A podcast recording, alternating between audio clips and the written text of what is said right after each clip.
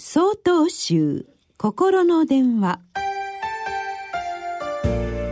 今週は「焚木の時灰の時」と題して北海道新光寺新女光人さんのお話です。元号が変わります。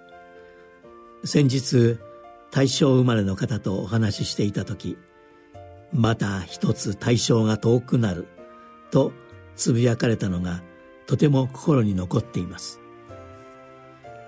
私は昭和生まれです。ですからどうしても昭和が遠くなると思ってしまいがちです。しかし遠くなった言語はなくなってしまった時間なのでしょうか。道元様はこのような言葉をお示しです。焚き木は燃えて灰になる。その灰がもう一度焚き木にはならない。だがその前の樹木の時そして燃えて灰になったからといって焚き木の時がなくなるわけではないと。灰になると焚き木の時がそれ以上刻まれることはありません。だからといってその時が失われるわけではないのです。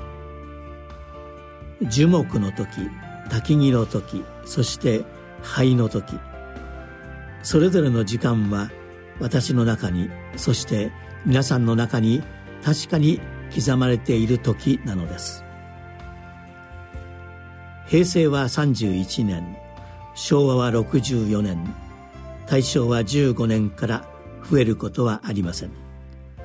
それ以上時が刻まれることはないのですが私たちの中に今も確かにある時間です。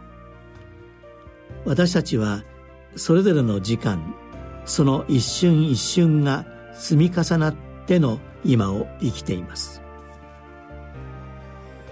私の中に息づく時間を思う時私は懐かしくなったり暖かくなったり苦しくなったりもします。ですが自分の今を形作る時間を振り返ると今これからの時間をどう生きるのかということにも思いを巡らせることができる気がします。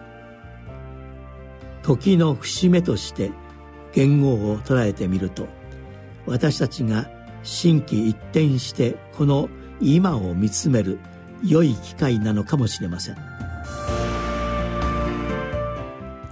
5月7日よりお話が変わります。